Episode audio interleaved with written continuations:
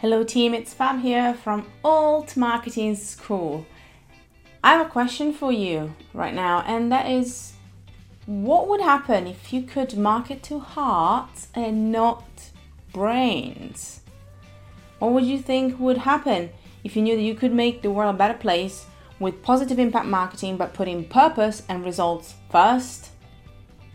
If you want to find out, then come and join us for the Alt Marketing Certification, our six-week digital bootcamp for professionals who want to do marketing differently and advance their career along the way. Join me and our six incredible teachers to learn how to advance your career with confidence by applying effective systems and frameworks to the latest trends. The next cohort is coming up soon, so I would love to have you join us. And all you have to do is apply to join at old marketing school dot com slash learn. Go to old marketing school dot com slash learn to apply for the next cohort of Old Marketing School Certification.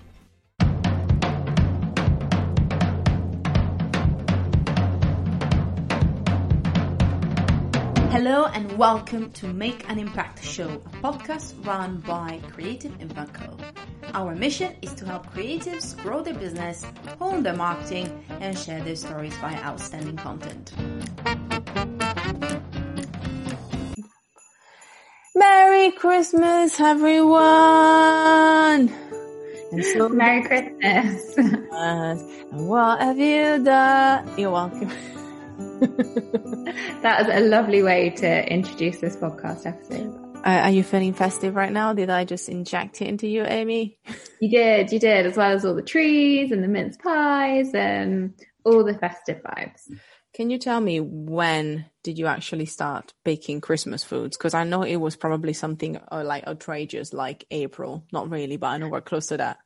Not quite April. I think I did do a Christmas shoot in August.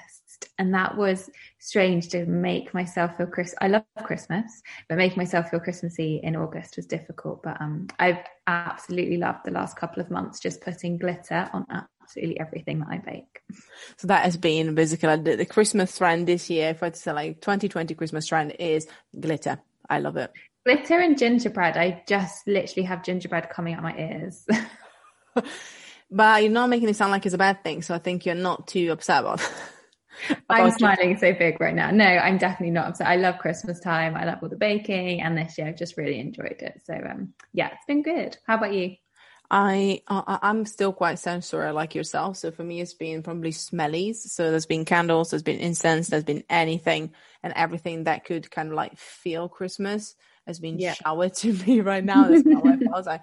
Yes, just, just let's just put another candle on. That's kind of been my vibe. Um, but I won't lie, guys, looking at Amy's Instagram, I felt like I just needed more gingerbread in my life. So I can second that. That's been something that you transmitted to me, basically. And that that's makes- what I love, actually, about things like photography. And we're talking about photography today, so obviously segueing into the content side of things.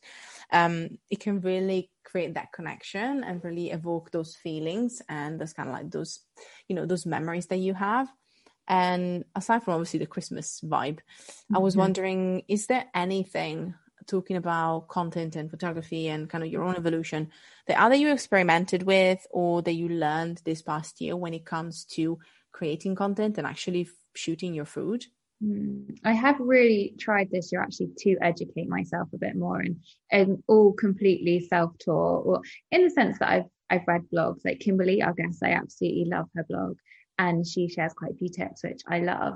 Um, and I guess lighting is my really big one. I've only ever shot in natural light, and I only really want to. I think it's beautiful, but really learning how to harness it and the kind of props that you might need to make that better or to get rid of some problems. And I guess the power of Lightroom as well. The power of editing is incredible. And I love that, because you literally, without knowing, not just introduced our guest. Well done, Amy. Yes. You even uh, managed to kind of like touch on a few points that Kimberly is actually going to talk us through, uh, which are light, which are Lightroom actually, and obviously the power of props. So it is, as you say, you love the blog, and you can definitely see that you love our content. So you guys are in for a treat. Uh, in fact, we are going to talk, or I'm going to talk to the lovely Kimberly Espinel. She's an award-winning food photographer. She's a stylist, a blogger, and an educator. And she has taught thousands of students from around the world the art of food photography and styling. And not just that, she's also coming out with her first book, which we are going to talk about as well a bit today, which is all about food photography. So guys, you're in for a treat. And yes, I'm really excited about this one. It was lovely to finish this uh, year with this kind of like sort of like looking back, but also talking about what to get excited about for the new year. And so I really hope you enjoyed this podcast. But before that, I want to say from all of us to you, a very merry, happy, festive season. I think we all deserve that. We do. Merry Christmas, everyone. That's awesome. And before we jump out, I just want you to know that we're going to be back, before I forget, in Feb. However, so with the normal Make an Impact Show, woot woot. However, you will get a couple of surprises at the very beginning of the year. I'm not going to say much more. And also in the first month in January, there's going to be a really exciting surprise slash spin-off. So yes, we'll be back with Amy in Feb, but watch out because there's going to be more to come right before that.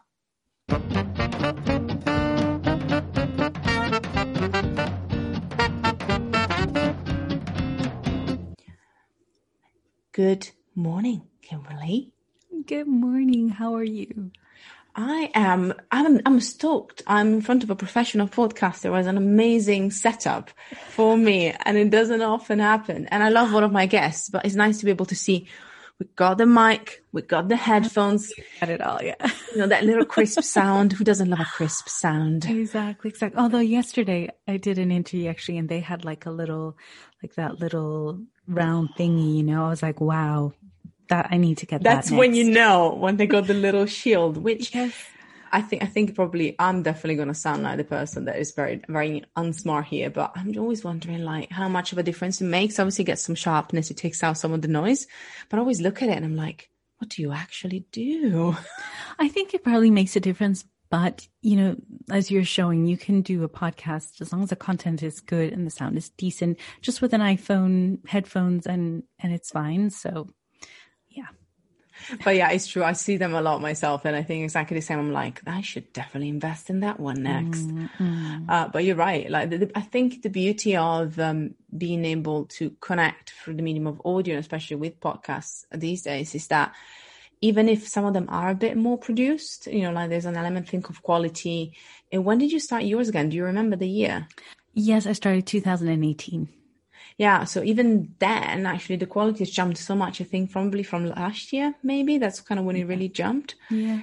And I think it made a difference. I remember I did my first one, which some people that are listening might remember it, in twenty fourteen. I'm not even going to get started by telling you how bad it was. That's amazing that you've been doing it for so long. I didn't know that. I didn't know that. It was two iterations and then I stopped that one. So it's kind of, it was, but it was about a year, a year of that one. Mm-hmm. And I learned so much. And I think because of that, I really like to keep my conversations and everything very unedited. There's an mm-hmm. element of it, but it's also kind of like when it's too post-produced, I find that I lose a bit of the magic. Mm-hmm. Um, and I kind of like to be able to add that, but it's definitely been a windwheel in the last two years for sure. What's been a big difference for you? Just jumping on this just quickly, because again, I think it's still really interesting and I get the chance to talk to more seasoned podcasters often. What would you say has been uh, maybe like a change that you've seen in twenty twenty, I guess, actually, that's the end, the year is finishing at the time of recording. So let's go with that. Um, when it comes maybe to either your listens or the engagement or the numbers or the guests, is there something that you've seen changing when it comes to your podcast? You know, the, the main, the one big thing I've seen change is that now people know what podcasts are. Like literally two years ago, you'd be like, I have a podcast and they'd be like, what's a podcast? But now really it's very, very mainstream. So I would say that. I'd also say that once the pandemic hit, like the, that first whatever month or something, I did see download numbers go down. I was like, what? I don't get it. But I think because people weren't commuting and people weren't traveling, they were at home, you know, but it's picked up again. So that's, you know, that's been good. But I did notice that as well. So, and I heard other podcasters experience something similar. So I know that that's, you know, that wasn't just me. So yeah. That is so interesting, though, and I cannot agree enough. It's just, you would expect almost, I think in my head, you would expect, well, people would start listening to this more, I but be- so.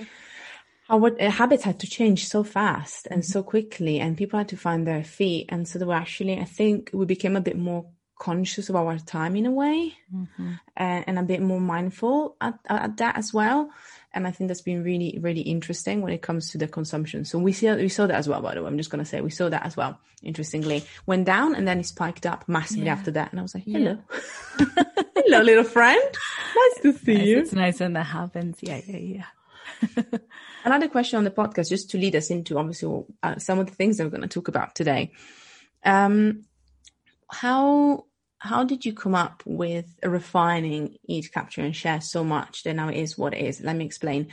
I think you are one of the few people that I know that really focus so much on the audience that you focus on, because it's very specific and it provides different elements and different types of support for the creatives, the bloggers, the photographers, but it is still very, very niche. So how, how have you found that that has worked out for you at the beginning versus right now? Um, so I would say the reason that I chose the podcast and the topics was, one, I really, really listened to my audience and I really thought about who is there, what do they want? And when I started my podcast, there were already a few podcasts for food bloggers, but they were uh, main, there was, uh, or, or bloggers, a lot of them with men as their, the presenters. And also some of it was very kind of technical and, you know, all the stuff we need, like we need to know about S E O. We need to know about whatever, you know, whatever platform we need to host our blog or whatever, or what camera we need. But then there was something about having that and the business side and then the heart piece. I didn't find that anywhere. Like I didn't find that, that podcast that had some more emotion in it. Like I know a lot of my audience have that. And so that's kind of why I started it. And, um, And, you know, in terms of how it's evolved, I really do look a lot at, first of all, sometimes I just think, you know, this is an important topic. Like I did a topic around eating disorders amongst food bloggers. Was it my most popular episode ever? No, I didn't get as many downloads as my Instagram, you know, episodes, but I still felt I need to put this out there. You know, this, sometimes I do that, that I do something that just feels right to me and that I want to talk about. But if, but nine out of ten times I am guided by my download numbers. So if I can see these are things that people are talking about or concerned about or, you know, enjoying, then I bring that in more. So that's kind of how it's evolved, I'd say. And I, I mean, I, I want to shout it. No, I'm going to shout it now, guys, because sometimes I do start laughing really loud. And I think the poor listeners is like, what, Fab, stop this. But I would like to shout from the rooftops, if I could, how important it is to whatever medium you're looking at. And I'm going to ask another medium very quickly about this, but really to do that market research, which can look so different in so many ways, depending on which medium you're focusing on. In your case, rightfully, you look at the downloads and start seeing those patterns. And I think it's so important. And that leads me to the question about the other medium, which is actually the little baby. I call them babies. When there's a book, guys, I call the books baby books, because my my books are my baby books. So I want to talk about your, in this case, upcoming baby book. Yeah. Um, and I wanted to ask you, actually, because of the interesting topic, I'll let you tell us a bit more about what the book is about as well. But on top of that, was this yet another conscious decision that came from what your audience wanted? Yes. Or what was the origin of the book itself? Yes. So, you know, what's really interesting is I have been offered a handful of cookbook deals over the years, you know, and the thing is, if I look at my stats and if I look at what my audience is telling me, and if I look at where the bulk of my income is coming from, it's not coming from recipe development. It's not coming from, you know, it's not the content that my audience likes most. And also, am I that fabulous a recipe developer today to put something on the market? And, and, and the thing is, you also have to, when you produce a book, as you know, you have to market it, and you can only really market it if, if you're proud of what you've produced, if you feel that you bring something unique and special to the table. And, you know, I'm a good cook, but I'm not, as we speak today, not phenomenal. Okay. So I just knew that wasn't the book for me to write, but I kept getting requests, you know, aren't you going to do food photography book? Aren't you going to do food photography book? And I was like, you know what? yeah, I think I am. And, um, and so that's really how the idea came about. So I pitched that to loads of publishers and none of them wanted to proceed with it. And, you know, initially I was like, oh my God, maybe they're right. Maybe, you know, cause they came, you know, they kept coming back with nobody wants to buy this book. No, you know, nobody's into food photography enough to buy a food photography book. If they want to know about food photography, they can go on YouTube, you know, like it's, it's very, very niche. I was like, it's not niche. Everybody shares their food on Instagram. Like everyone's doing it and everyone wants to get better. Not everybody wants to invest in a course. And so yeah, I just felt it was time for this book and I believed in this book enough to self-publish it. So that's kind of how it all came about. Yay! Yes, Queen. I'm, I'm, I'm all for that. I think that whatever path is supposed to happen, it's, it's going to unfold. I, I did a similar thing where I pitched so many publishers and then eventually somehow I got one. But I was already, you know what, it's kind of interesting. I was already set in my heart to be like, if doesn't happen, this book needs to be something that people need. Therefore, it's going to happen anyway. And then the publishers appeared and that was a great solution. But if not, I would have gone the same way mm-hmm. and still do it by myself if that was mm-hmm. the case. And I think it's such an important reminder. And especially I'm going to uh, iterate something else you said, which I think is very important. You could have gone with what people wanted you to do. But from what I'm hearing, there was something inside you said, mm. no, this is not really, as you said, the thing that I want to shout from the rooftops about. It's not really what my most of my audience wants help with. So I'm going to actually say no to this opportunity because I want to say yes to what really speaks to me. And I think that provides a lot of bravery and courage and also a lot of resilience. So well done, you girl. Well Thank done. Thank you. Thank you so much. I, I think actually, you know, I really believe that we all have something that we're exceptional at, that something that is our gift. And I think it's important to give, to listen in to see what that is for you. I'm not a super gifted cook, you know, but I am a gifted teacher of food photography. And so I definitely wanted to, to step into that fully. And I felt the book was the right way to do that. So, yeah. And I think it's very important, another thing that you mentioned, that not everybody maybe wants to first, I know they also do, do the courses, but maybe they don't want to first invest in the course, or maybe they don't know which course they can invest in. And so I think in itself, you create that manual that can, you know, that people can have, that can tell them these are some of the things you can look into, and it can guide them to see what type of photography or what type of style they really want to represent their food. Because I think, um, excuse me, when it comes to food photography, it's that personality in general. Visuals is about recognition and like being able to mm. stop scrolling, if you do go on Instagram, and see, this is Kimberly again, or this is Fab. I see her. That's the that's the recognizable flair, the touch. Mm. Yes. Um, and I think it's such an important thing as well. So again, obviously the book itself is going to have loads of ideas, but I wanted to talk about a few elements, a few things that uh, maybe starting with something that is like your top tip, that could be potentially something a bit more basic, but not less important.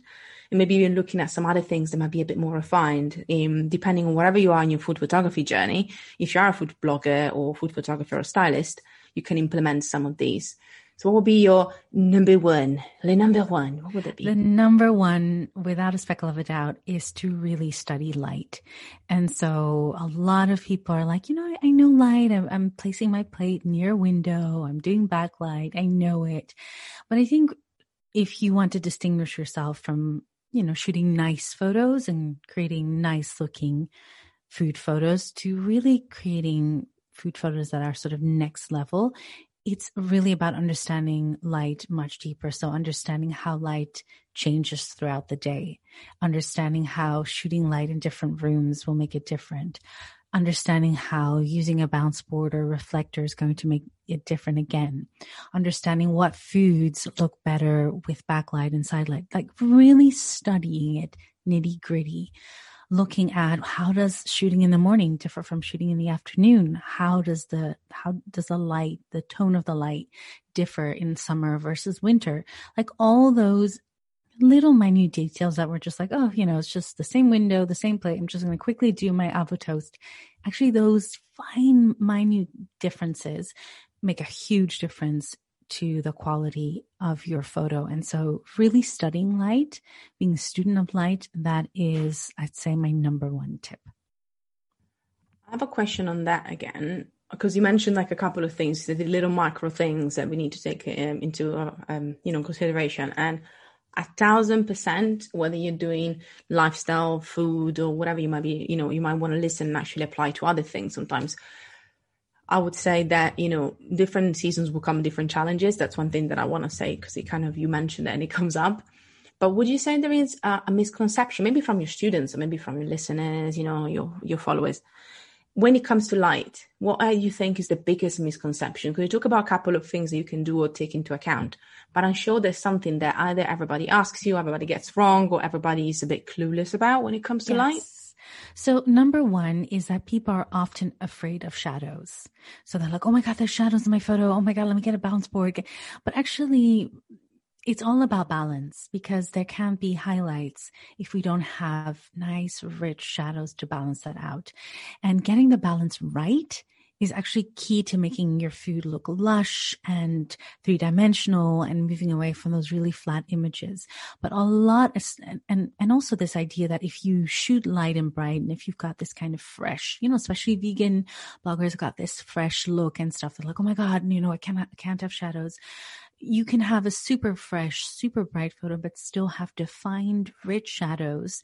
And it's going to add so much to your photo rather than take anything away. So that's misconception number one. And then misconception number two is that people think that to create dark and moody shots, you have to underexpose. No, you don't underexpose. It's it's really, really important to get your exposure right.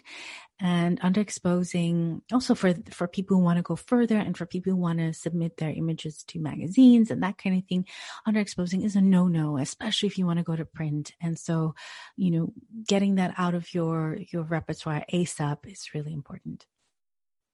And actually, without one more question about light, I okay. promise.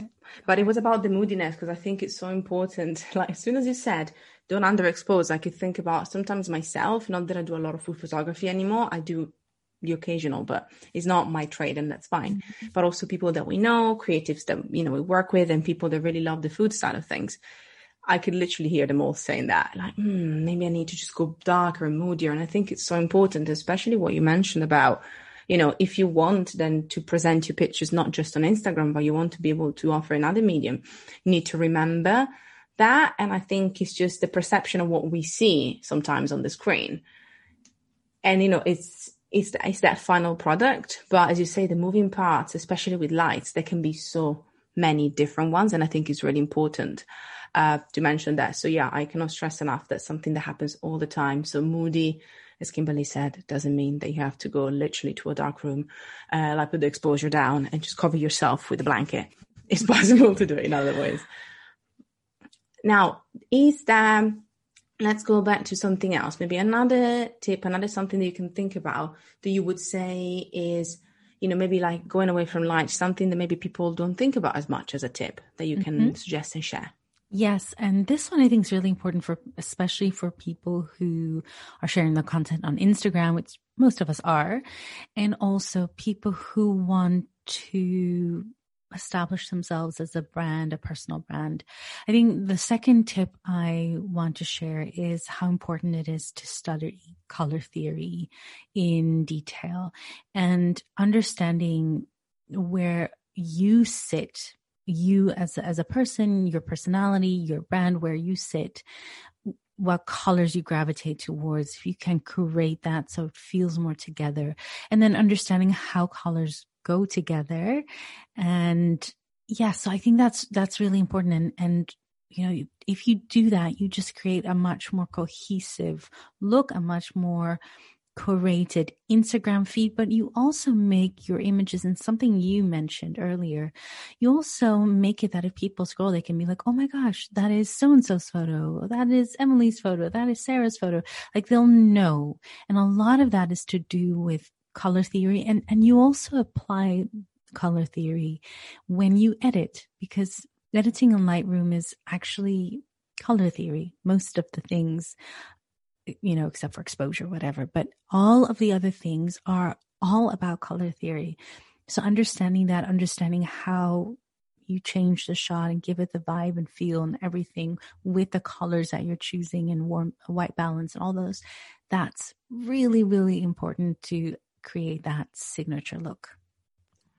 I'm hoping I'm not going to get ahead of something that you were going to say, but I'm going to ask anyway, because when it came to color, again, another thing, um, we said that recognition, and within thinking about, as you said, that recognition, the element of like what pops out as colors, I also thought about, especially when you mentioned editing, then filters as well. I was thinking, hmm, how, I, I know your photography, I see your photography, and I know it, like your style. So what I was going to ask you is, where do you stand when it comes to using those filters, especially in food photography? Because I have quite a few friends who are food photographers.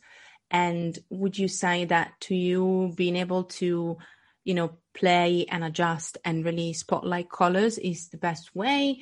Or where do you sit with it? Obviously, I know the different people have different opinions, but I think especially when you're starting out, you find that could be a bit of a safe safety blanket sometimes. Do you know, I think if there's so many people actually... I think you're very extroverted and, and brave, and you have no problem sharing content on, on social. And, you know, a lot of people are like that, but there are also a lot of people who are very scared to share their work online. You know, it's like not perfect and it's not right. And I need to learn this and I need to do everything perfect before I can share my first photo. And so for those people, I would say if using filters or presets that you buy, if that allows you to, you know, dip your toes in the water and put your work out there, go for it, do it.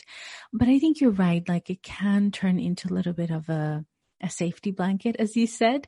So what I suggest, and, and also it stops you from developing your own style, because ultimately what you want is you want to edit in your signature way to create your signature look. And so using a, a filter that you get somewhere or a preset that you get somewhere, you know, it's not going to allow you to do that.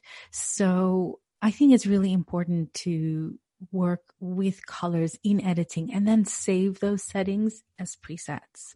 Now, saying that, I do have some presets that I sell, but what I do is I offer basic edits in, in those presets and then outline exactly where people need to go to make changes to create their signature look. So they're kind of like the foundation, and then you build on that. And that's really, again, for those people who are still at the start, not quite sure, a little shy, feeling overwhelmed. But I think if you want to go the long haul, you want to really make it as a food photographer, shoot your own cookbook, that kind of thing, you need to have your own presets and your own editing signature look.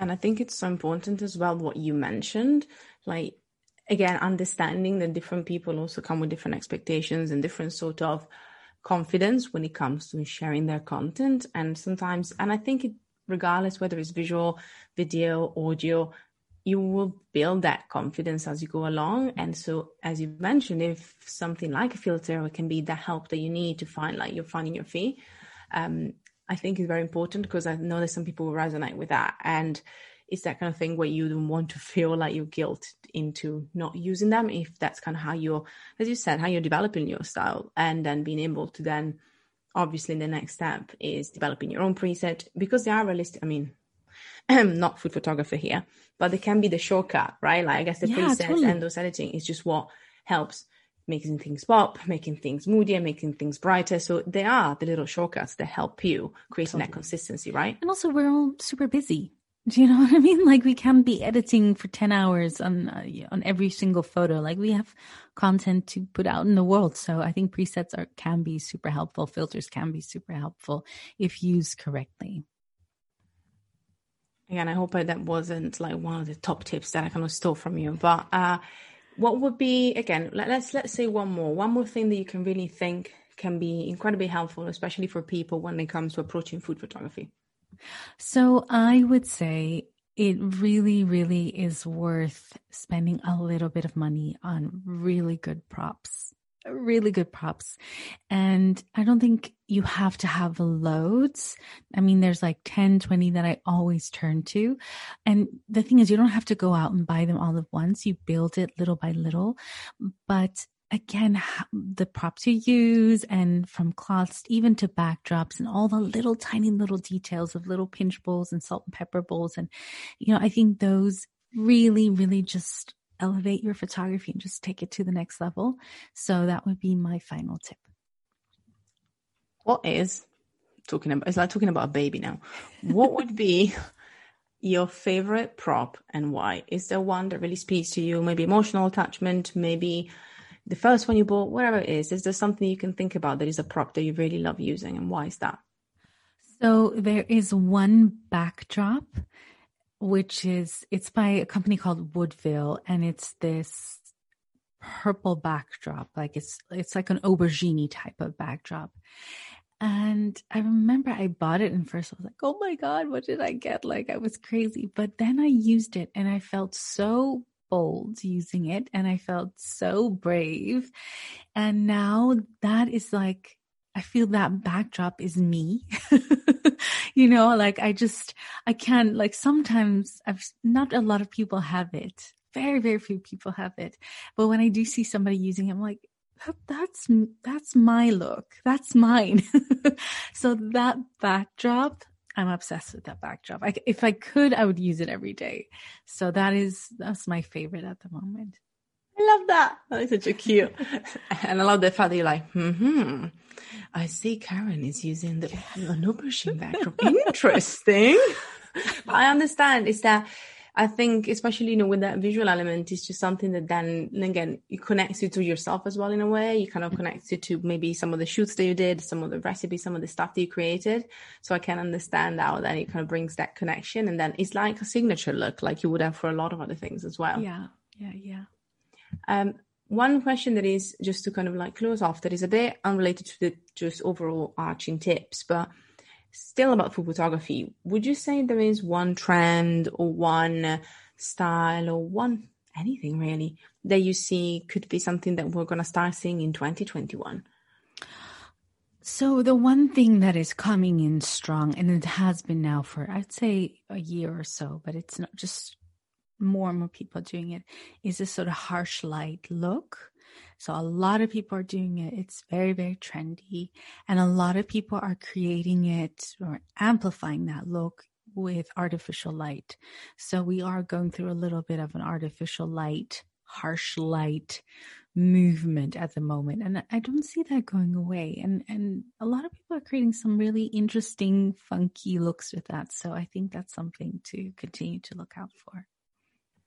Um, just to close up on that, how do you personally sp- spot the trends? But I mean, how do you keep up, obviously, with the inspiration, keep fresh, keep that visual inspiration fresh, but also help yourself, as as kind of we mentioned, like spotting these things that are coming, that are kind of consistently kind of growing within the space?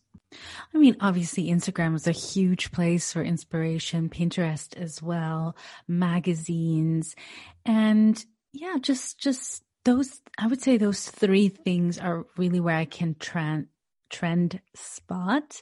And in terms of me staying inspired is, I think, spending some time away from those places to just have a play and experiment and do things that I, you know, shoot something I haven't shot before, or so that I don't only fall into reproducing what I've seen, you know, on the internet, but also allow myself to continue to fine tune my own style. I think it's so important. Um, obviously, we were not as attuned as, um, like, you know, that type of art that maybe we would. By the way, I don't know, you know, how, how many years into people are going to listen to this, but there was a time when we, all us slightly older souls, would go for like art classes and stuff. I know they're pretty sure that they're still out there, but I remember there was a big thing for us. And I remember studying all these different types of art. And then I see some food photography these days. And to me, it looks like that piece of art, because there is a unique style, but also sometimes it's bold, sometimes it's creative, sometimes it's completely random.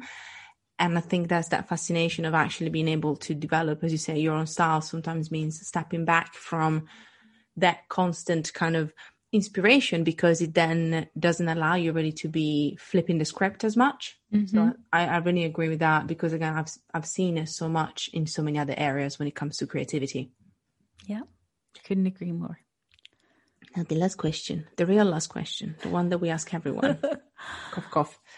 If you were to have brunch with anyone, dead or alive, who would this person be? Mahatma Gandhi.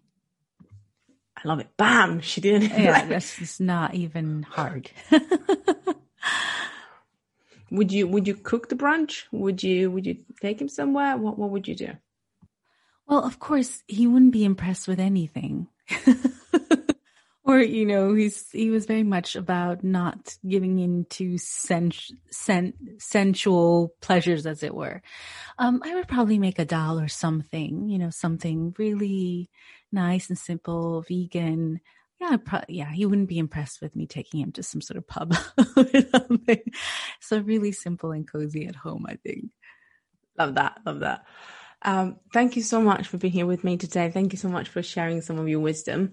Now, if people want to find out more about you, about the book, about everything else, where should we lead them? If you come and hang out with me on my blog, which is called the little plantation dot co dot u k, there's links there also to my book, and Little Plantation on Instagram or on any podcast app, um, Eat, Capture, Share. Thank you so much again for taking the time. It was lovely chatting to you. Thank you so much. Take care. Thank you so much for listening.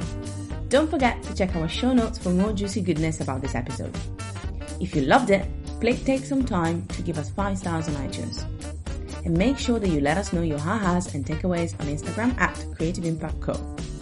Also, you can find out more about us on our website at creative impact dot group.